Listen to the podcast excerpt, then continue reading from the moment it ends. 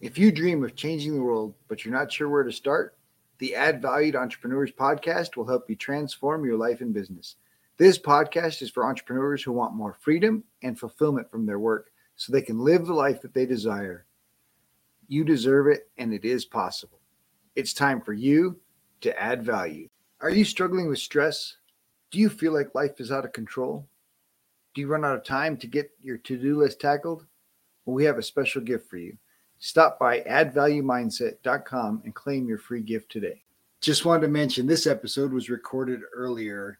And as our audience grows, we just wanted to share some of the value from our earlier episodes. Our guest today, Eric Konovalov, is an immigrant refugee whose family fled communist Russia in the early 90s.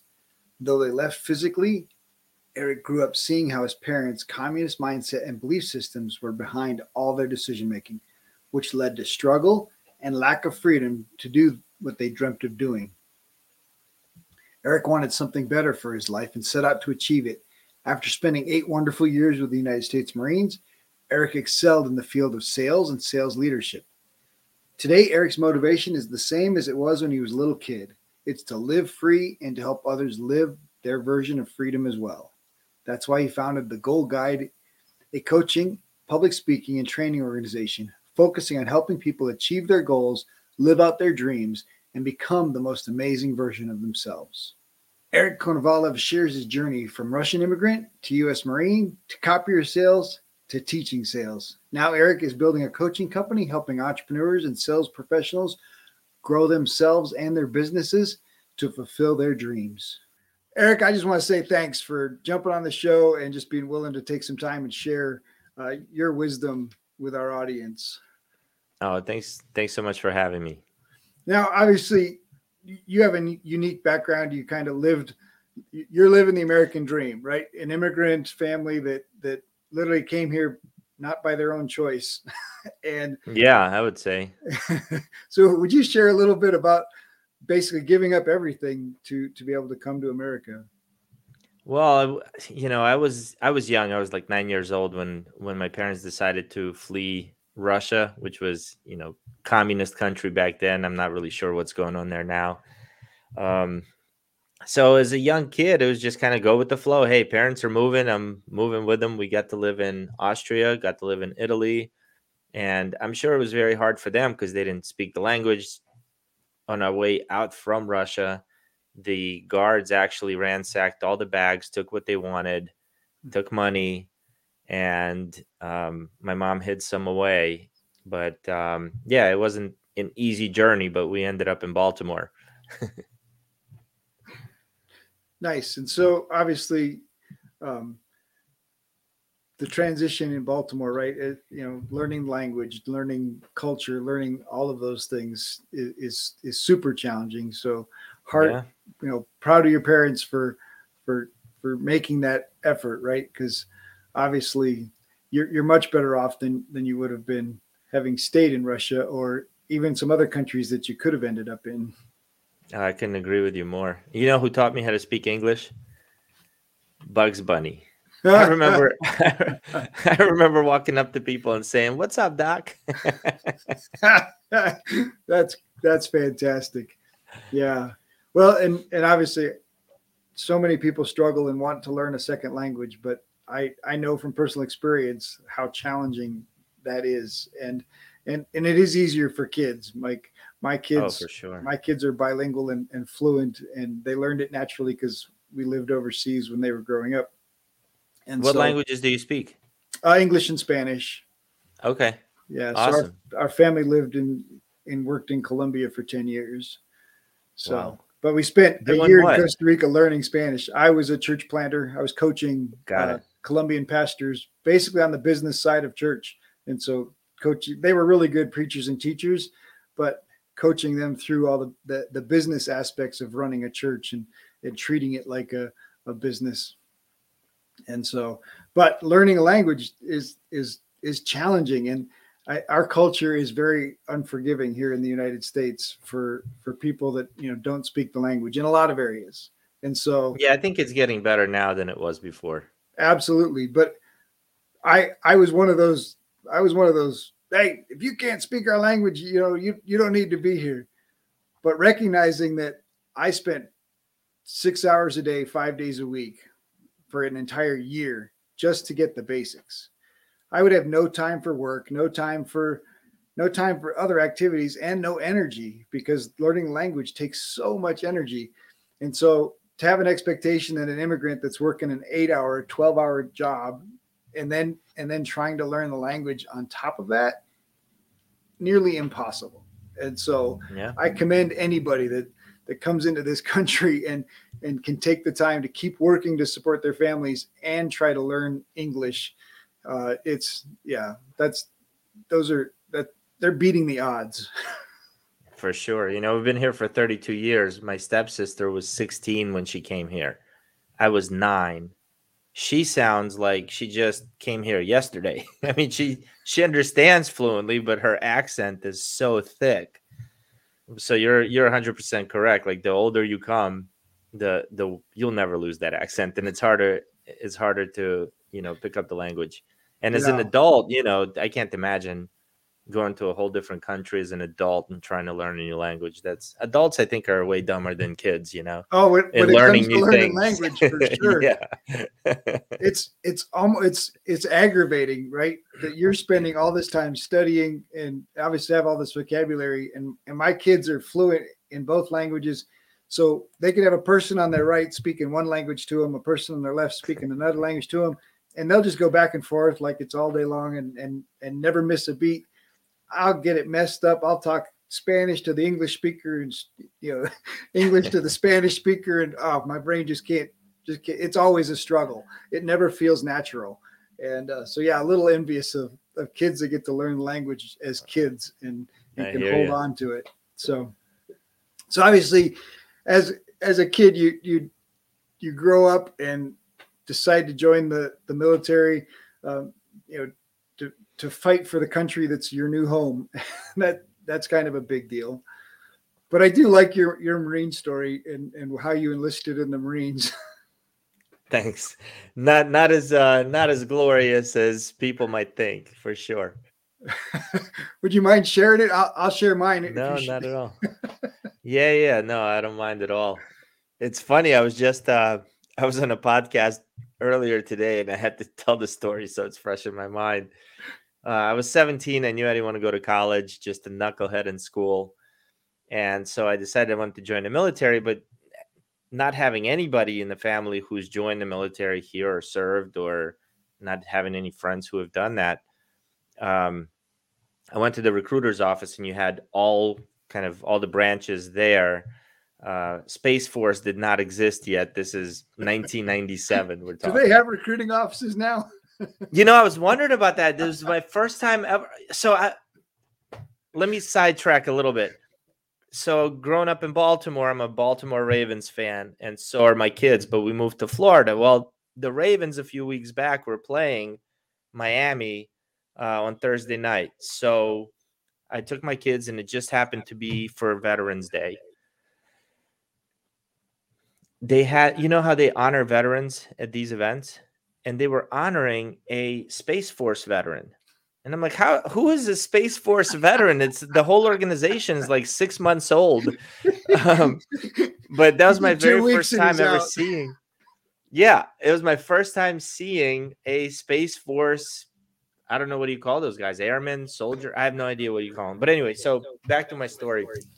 I go into the recruiting office, and you had Army, Navy, Air Force, the Marine office was there, but I've never heard of the Marines. Like I had no idea what Marines are, what they do. So I walked into the Army guy's um, re- office, and it was like the biggest one, and he looked like if you could picture Peter Griffin from Family Guy. Shirt was untucked, just sloppy looking guy, and I'm like, this is not. If that if this is the commercial, and I was 17 at the time, like if this is their commercial, I don't want anything to do with it. Now look, I've been around army guys now for for two decades plus, like worked closely with them. They're some of my closest friends are army guys. So this is not a knock on army, it's just a knock on that one guy. So soldiers, don't get your panties in a bunch, okay? it's just I'm just telling you how I felt, what I saw as a 17 year old kid. But to make you feel better, the Air Force guy looked identical to him. Uh, the Navy guy was not in the office, and so I'm like, my my head's kind of you know chin to chest. I'm walking out like, now what am I gonna do? And I hear this voice say, "What are you, too chicken asked to come in here?" and you know, 17 year old cocky kid. I kind of went down the small hallway. It was a smaller office. I look in there, and there he is. He sat there. He looked like Johnny Bravo. His muscles were ripped out of his shirt. Like eh, he had pictures behind him of him and his buddies at the beach with like holding machine guns, sitting on tanks. Like the coolest dude you could ever meet if you're a 17 year old kid who wants to join the military. So this was Saturday morning we talked. I learned about the Marine Corps. I kind of had my mind like, okay, I want to be. I didn't know I wanted to be a Marine. I wanted to be that guy. I wanted to be that recruiter. And his name was uh, Patrick. Call sign was Animal Griffin. Okay. So I'm like, man, this guy's so cool. I had this, the biggest man crush. Went home, and the following um, Monday, I went to school, and he showed up at my school, and in his uniform, all the medals, like looking sharp. Every girl that I had a crush on talked about that dude for a whole week. And that, ladies and gentlemen, is, is this is the true story of how I decided to join the Marine Corps. It was pre 9-11. The only thing was going on back then was maybe Kosovo or right before Kosovo hmm. started, but America wasn't in any conflict. And I don't know if we were in Afghanistan or if we were in Iraq back then, I'd be brave enough to join. So I, you know, don't give me any like heroic kudos here. I, I went for because I thought girls would like my uniform. it was it was the worst reason ever. well, mine mine wasn't wasn't much better. I literally had broken up with a girlfriend, was walking home, and three buddies that I barely knew stopped the car and said, "Hey, we're going to the recruiter's office. You want to go with us?" Yeah. Spent the whole day talking idea. at the recruiter's office and uh, got home and told my my parents had already gone to bed. So I, I just went through the door. I said, Hey, I think I'm going to join the Marine Corps. And they had only like Air Force. I was going to be a pilot. Like Air Force was kind of, you know, the dream, the dream job. And all my parents yelled through the doors, You didn't sign anything, did you? How old were you? I was 17. Yeah, I enlisted yeah. my my junior year, so spent my entire senior year slacking off because I'd already enlisted, and you know who cared? I I knew what I was doing. Like they they took us three days after graduation to boot camp, so we couldn't get in any trouble. you must have had good grades because me, I had to work really hard to graduate so I could go into the Marines. So, so I I I was good enough to that I could slide by, but my algebra two class, I was one point short of a D and I talked the teacher into it. I said, "Look, I'm enlisted in the Marines. I'm already, you know, this is a matter of homework and not smarts." And so, literally, I've got the next four years of my life are planned, and you could ruin it all by failing me in this class because I'm oh, leaving nice. three days after graduation, and basically talked her into, you know, passing me. And then after I got out of the Marines, I passed college algebra first try, so you know, proved that at least it wasn't. Very cool. Teachers knew it wasn't. It, it, I just hated school. Like school was just not yeah. a thing. It, and uh, and the Marine Corps was was really good to me. Like I had, I had, you know, got a couple meritorious promotions, made sergeant in 36 months, in 30 months, 36, no, 30, 30 months, and Very spent cool. my last year and a half as as a sergeant. And the problem for me was now I'm a, a 21 and a half year old sergeant that when you re-enlist, you have to choose to be a recruiter or to be a drill instructor, which are both super high pressure. And I'm like, whew, I can't, you know, I can't do. And of course, if I'd have chosen recruiter six months later, Desert Storm happens and everybody in the world wants to be in it. join the Marines. I just, I really just realized that planning this conversation.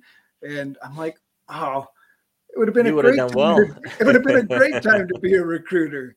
So, but where did you recruit out of, or where where were you in Denver, Colorado I, then? Yeah, I was I was okay. out of Denver here, and then uh, went to San Diego and spent most of my career in Camp Pendleton, but did a, a Mid East project in Egypt, so spent time in Egypt, and then it did a Westpac, so I spent time all over the Western Pacific, in Australia nice. and Hong Kong, and uh, of course the Philippines and Korea.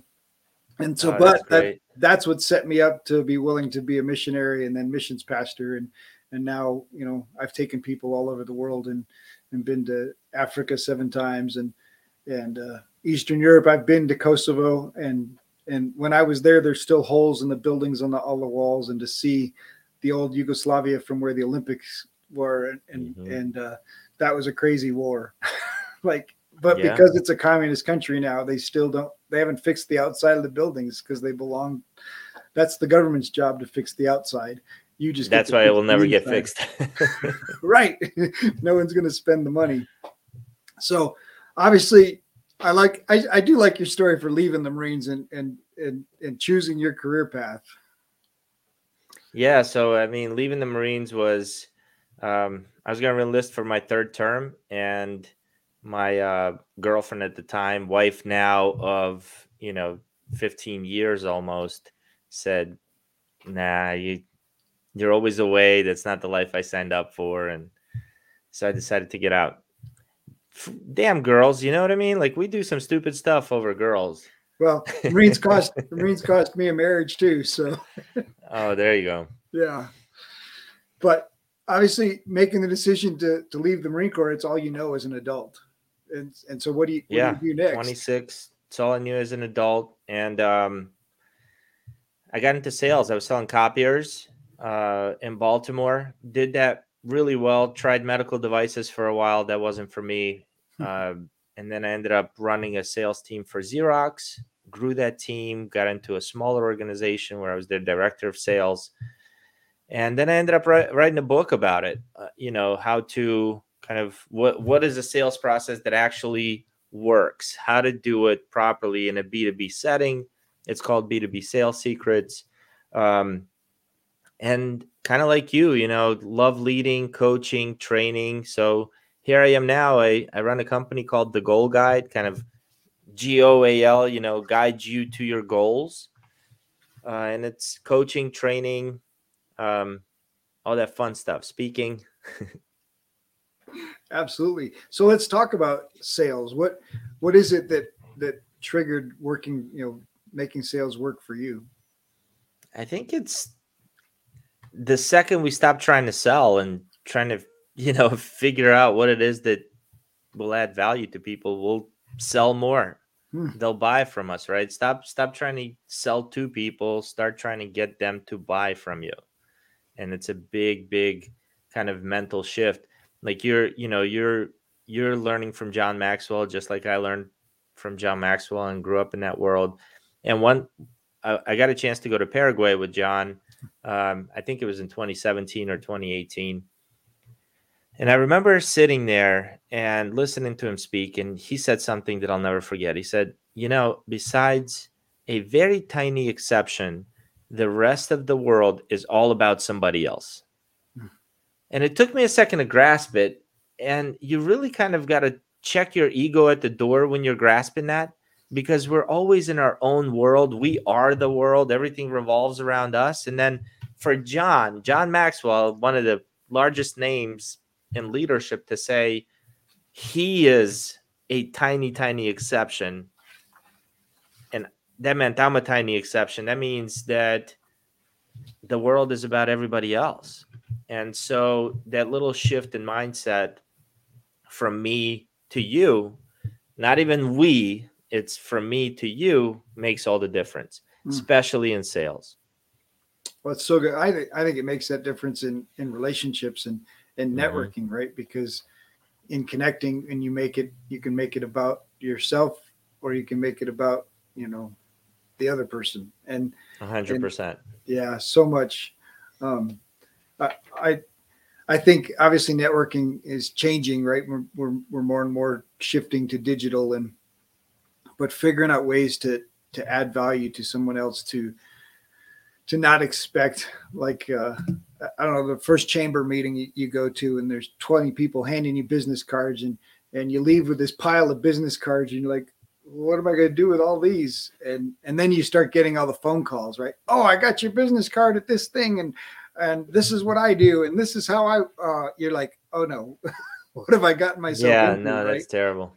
and it's so terrible. So you know, changing the sales model from transactions to relationships is is so valuable, right? Being yeah, to- but you know, and everybody says that, and like all your listeners and viewers, you probably have heard it, right? Be um, in, instead of transactional, you got to add value. You have to sell solutions, and you have to build relationships. We all know, but in reality, customers don't want to build relationships with you because on your LinkedIn profile it says you're a salesperson, right? So let's just let's just cut through that crap. Okay. How do you do that? How do you get through that? How are you seen? What are you doing that's different from the 10,000 other people that are sending them spammy messages or in mails or connecting to grow their network on LinkedIn and oh, you popped up on my feed and I thought you'd be an interesting person to all that times 100 times a day is what they're getting. So, how do you stand out? That's the real question. And that takes intentionality and that takes effort. And a lot of people aren't willing to put in that work. And the work I'm talking about is understanding and doing research on the industry you're going after, understanding and doing research on the person that you're going after. Hmm. Um,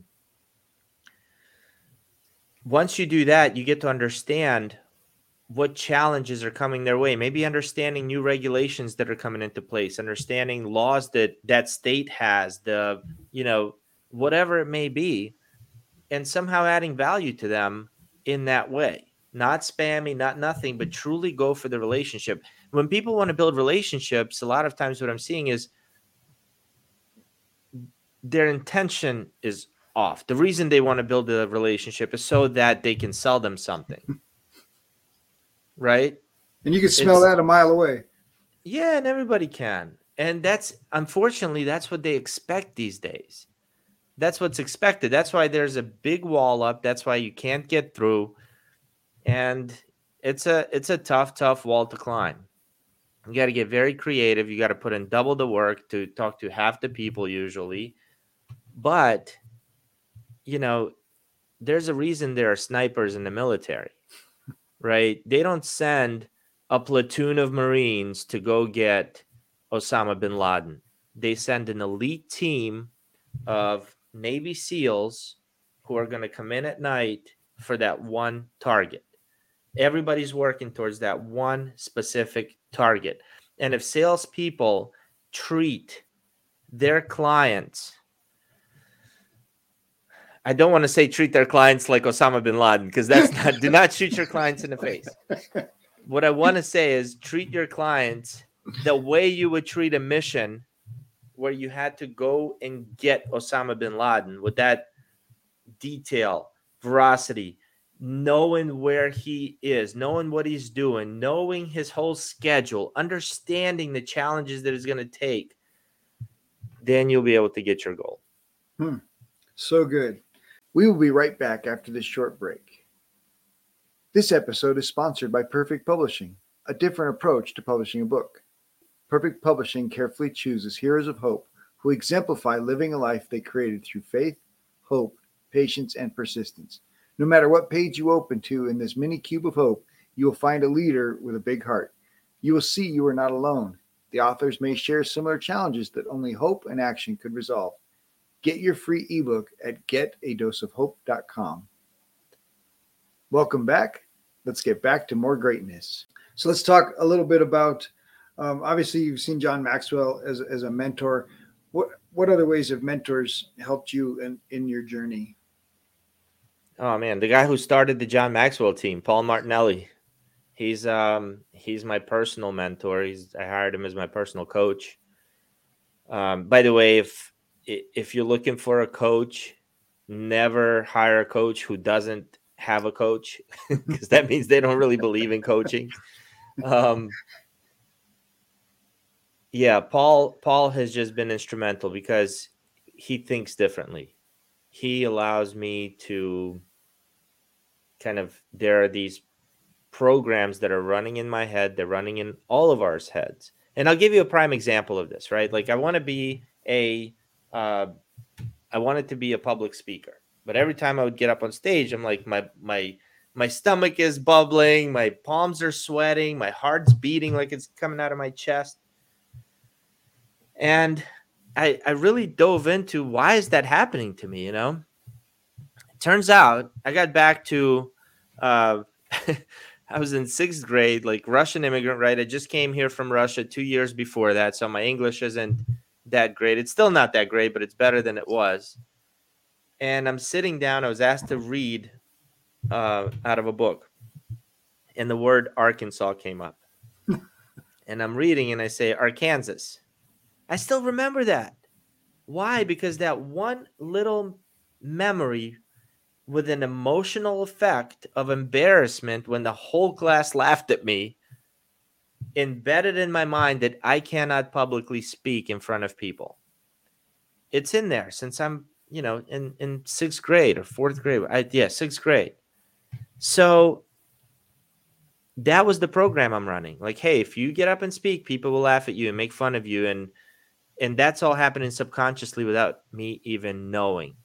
And what Paul helped me realize, and I'm not sure, I think it might be from Carl Jung, who said, until you make the subconscious conscious, it will control your life and you will call it fate. Hmm. And that was that's what was happening. Uh, you know, uh, an experience that happened to me at 11 years old is controlling my life and I'm calling it fate. So in that way Paul's been instrumental and I know you've done some mentoring with Paul as well, and you know you've been through some of his programs, been through his programs, uh, similar programs. He's just a he's on a different level. Yeah, I uh, I hired him one on one, and uh, I bought a suit for the phone call. Wow! So I had a three hour phone call with Paul, and I made I went out and bought a brand new suit to be on the telephone with him. now, why did you do that? To be in the right to to put myself in a in a different mindset, like I belonged on okay. the phone with him. Yeah. So. All right. you know, it was it, it was the most expensive. Was it a video call? No, it was a it was a phone call.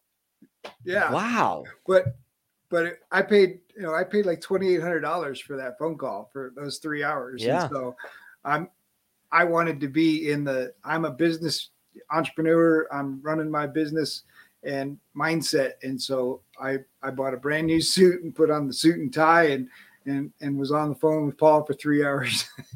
and of course, Man, you and I both you... know the power of three hours with Paul. Oh, is... yeah, three hours with Paul is is magical. Absolutely, that's great. so, how but, much did the suit cost? I'm sure people are wondering that. Uh, I want to say three hundred dollars. Not near okay. as much as the phone call. Got it. So you spend a thousand bucks an hour. Why did you hire Paul? Like, what were you thinking about? Uh, just the transition into into entrepreneurship and and you know from from ministry, and so mm. he has he has an incredible knack. And I and I use this analogy with my clients. Um, basically, they every tell everyone tells you you got to get outside of the box, but the instructions to get outside of the box are stuck on the outside. And so until you have somebody that can read those instructions, like like you said, he he figures, you know, he helps you figure out the stuff that happened 20 years ago that's holding you back from from making that choice. Yeah, it's a powerful thing. And so, yeah, being able to, uh, so yeah, I agree with you that if you don't have a coach or your coach doesn't have a coach, I mean, everybody should have a coach. I think everybody should have multiple coaches. Like, I'm pretty sure I know Tom Brady has at least 10. So if Tom Brady has 10, including a quarterback coach, right? So if you'd say Tom Brady's the best quarterback in the world, who could coach him. The truth is, he has a quarterback coach that's never thrown a football in the NFL, and yet that Magical, guy gives him instructions on on throwing a football. Because yeah. coach can see things that that he can't see when he's playing the game. And that's the value of, of a coach. And you and i obviously both know the value of a coach and and having multiple coaches right? Having a health coach having a, a mindset coach having a business coach. I mean there's so many areas where coaching can provide value. Yeah or just get a coach. wife. They know everything that's right absolutely yeah well, i love having my wife as my partner so that's that's been a fantastic part of this business and and uh, bringing her in more and more. Her and I have been doing some podcast interviews together, which has been been really great. In fact, I'm hoping to interview a few folks from your neck of the woods down there. So okay. yeah, Greg and Julie cool. Gorman and and uh, I know those guys. Yeah, and Roddy and Susan. Hopefully, we're going to get them Yeah. on at some point. So, so fun stuff. All right, well, since you switched gears, mentioned your wife. Uh, what was your most memorable date? What was my most memorable date with my wife? Yeah, I forgot. all right. Now's your chance to make one up.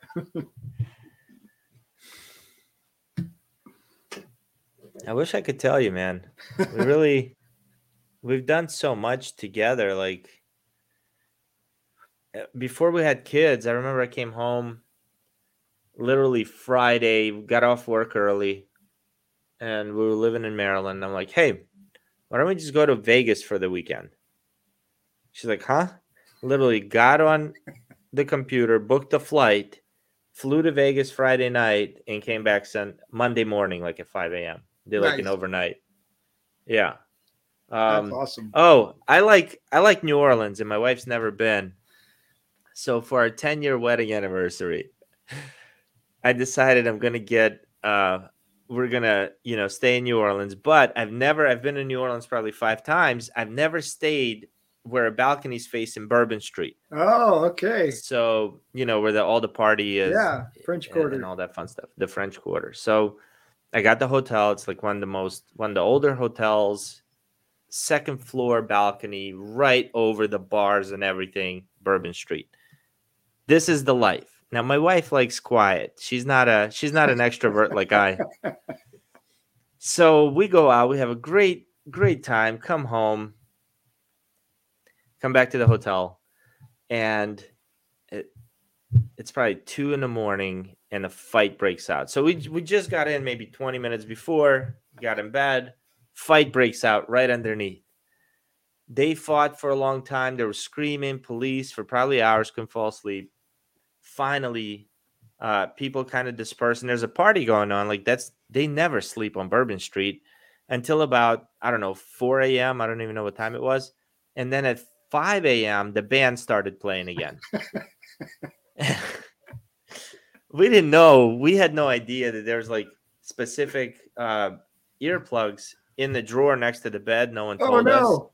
But they put yeah. So if you're ever going to uh, New Orleans and you're staying on Bourbon Street, where your balcony's facing Bourbon Street, check to make sure there are earplugs, you know, next to your bed somewhere, and use them. That's awesome. So let's talk about building your audience. Obviously, you transitioned from copier sales, you, you built an audience around your business to business uh, selling secrets, and now you've got lead sell grow. What what what are the some of the tools that have helped you to to build an audience to create a following? I think consistency is number one. Um, picking a couple of places to be and focusing on those places and consistently being there. And that's that's kind of my weakness too because I'm not as consistent as I want to be. So I have a Facebook group and I'll do well for a little while and then I kind of you know, life gets in the way, I'm busy, and then I come back to it and life gets in the way, I'm busy. That's one. Two, I think people you know, if you want to build an audience, before I thought you had to be the smartest guy in the room. And what I noticed, and you know, we want to teach, but people don't want to be taught. Hmm. Everybody loves to learn, they hate to be taught. Yet Mm. most of us, you know, want to be influencers out there. We're we're just spewing something we just read in a book, right? So what I realized is when I shifted from kind of being the teacher to sharing stories like hey what's working where am i failing and being humble enough to share where i messed up like my facebook group i lost my biggest client two weeks ago Hmm. like big client right? Supply chain issues blah blah blah. I got in the group. I was still nothing changed in my life. Like i still got up at 3.30 in the morning. I still did my meditation journaling reading went to the gym by 5 a.m and I posted from the gym like I typically do, same happy face with, "Hey, I just had a huge kick in the groin, and here's what I'm doing about it." Because there are a lot more people who are who have experienced a traumatic event or something negative in their life, and they want to feel like they're not alone, and they want to hear ideas that you know, hey, what are you doing to get through it? They don't they don't need a dad or a mom constantly telling them what to do. So if, I think if if you want to grow an audience, you have to be authentic. You have to really think through what people are going through and what do they need at this time that can help them get out of it and share your story, share your authentic self with them. Hmm. Yeah, I like that so much. So many people trying to be somebody else out there instead mm-hmm. of just being themselves and finding the people that are attracted to them and their voice. Very true. Absolutely. So obviously developing confidence, figuring out that that story as a kid, obviously I think the Marine Corps probably played a role in your confidence, but what's helped you in, in building confidence? Just being stupid enough not to know when I failed. you know, I think that's probably the best way I could tell you. Um, I don't know. I There's just some value in that. yeah, yeah. Like you know, okay, I tried that. That didn't work. On to the next one.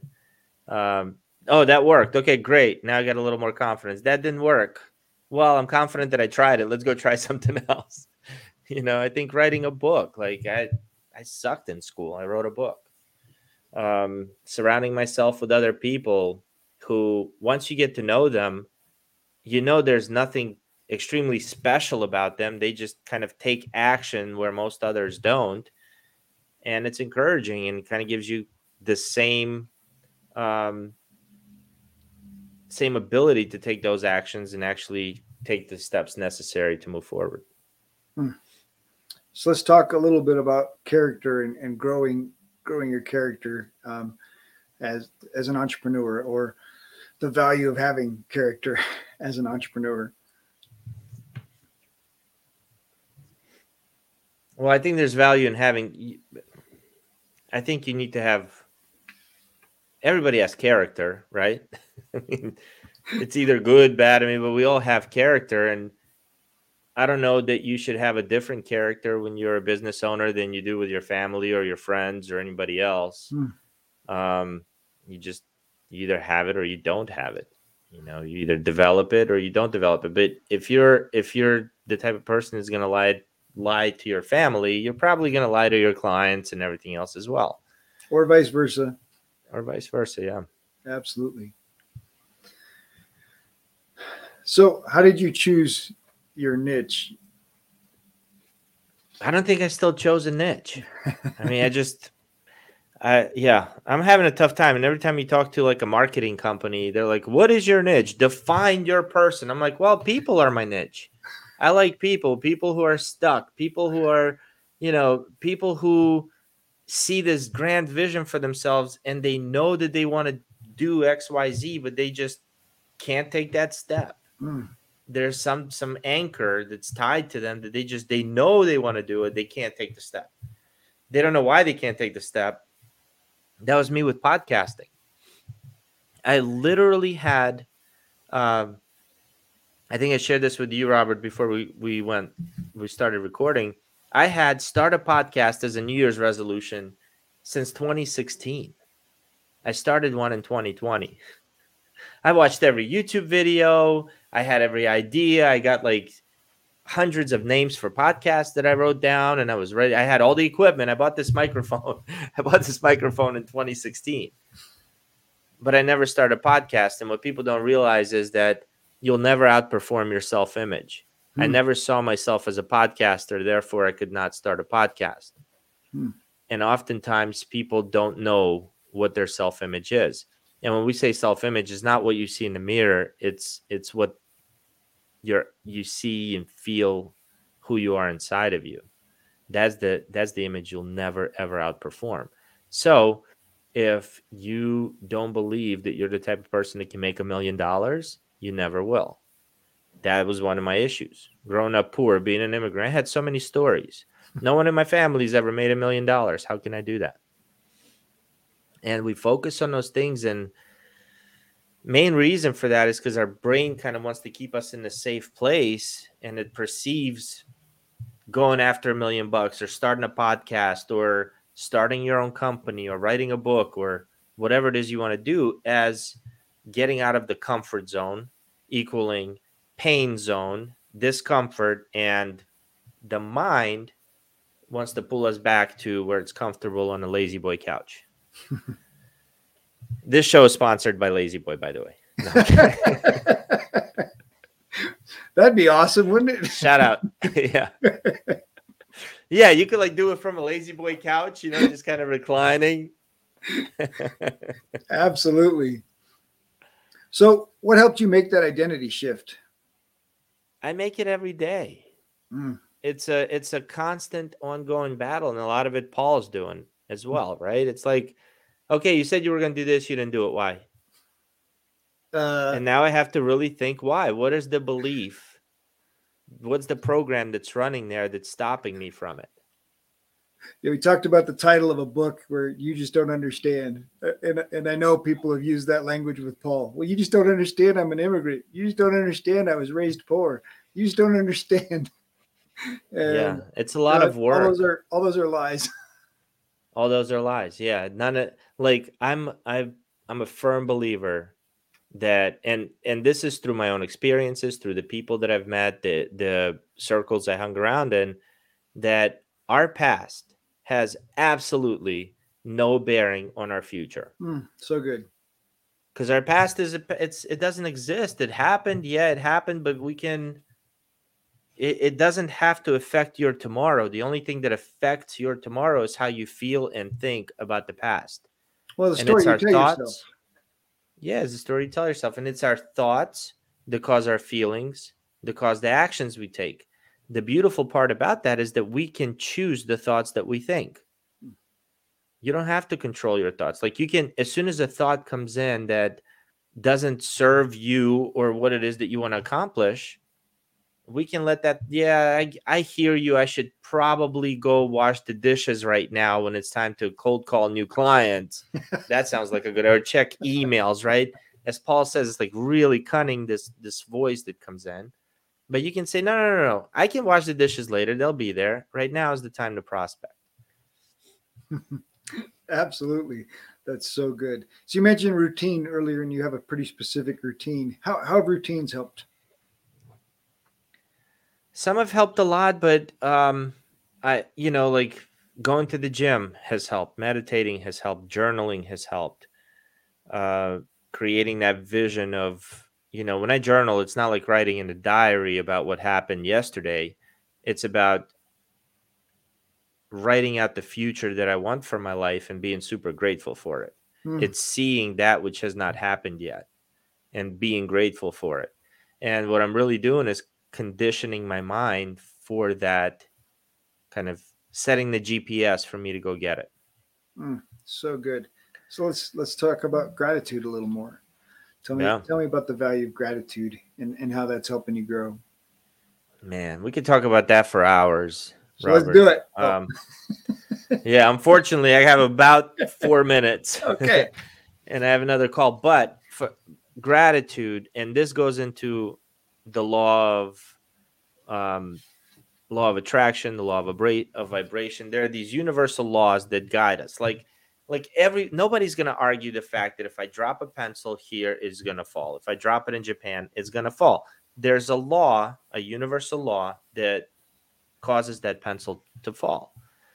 Where there are universal laws that cause things help us attract and manifest certain things. I'm a, I'm a firm believer in that. I've seen that happen in my life many, many times, and it happens very fast. And one of the ways that it happens, because by law, if you do certain things, certain, you know, it's a cause and effect thing. And one of those causes is being grateful for that which you do not yet possess as if you had it. Hmm. Vividly seeing it, knowing how you would feel in it. And you know what's crazy, Robert, is that people do it all the time. Like you did it when you went and bought the suit for your call with Paul. You had a vision for that call. You knew how you were going to feel when you wore a certain suit. And you didn't go to like K&G where it was $33 suits or Walmart. You went and got a $300 suit. Now, we do that when we go out for the evening and you hear people say, Yeah, I'm not going to have a heavy dinner because I want to be able to dance or I want to move. I'm just going to have a light salad so I feel better when I go to sleep. We already do it. We just do it unintentionally and it's the same energy. And guess what? You feel exactly how you thought you were going to feel when you eat the salad. Now, which one came first? and if we take that same energy and apply it towards creating our future, reaching our goals, um, you'll get the same results. Mm. And that's whatever it is your your goal is, is literally vividly writing it down. Maybe you want a house on a beach. You're, you know, describe it. What do you see when you walk in? How how big is the window? How tall is your ceiling? What does it smell like? What does it feel like? How good does that feel to be standing there and looking at the ocean from your living room? Hmm. Right? So good. And if you can if you can do that and feel into that moment, you'll attract it. Hmm. Love that. Obviously, you got another call, and I so appreciate you taking the time today, Eric. It's been a, a, a fantastic conversation. Thank you so much for yeah, it was a pleasure. If you enjoyed the show, please like, subscribe, and leave a review. If you're struggling with stress, feel like life is out of control, run out of time before your to do list is finished, well, we have a gift for you. Stop by addvaluemindset.com and claim your free gift today. In our next episode, Chelsea Haynes and Robert have a mind blowing conversation about the impact of the mind on gut health and how so much of the diet industry is based on scarcity and fear. Chelsea shares incredibly powerful mind and spirit tools to help people take control of their health. Chelsea extends so much grace in the freedom to enjoy food rather than have this good and bad relationship with food that creates guilt and shame, which are not helpful emotions for finding success.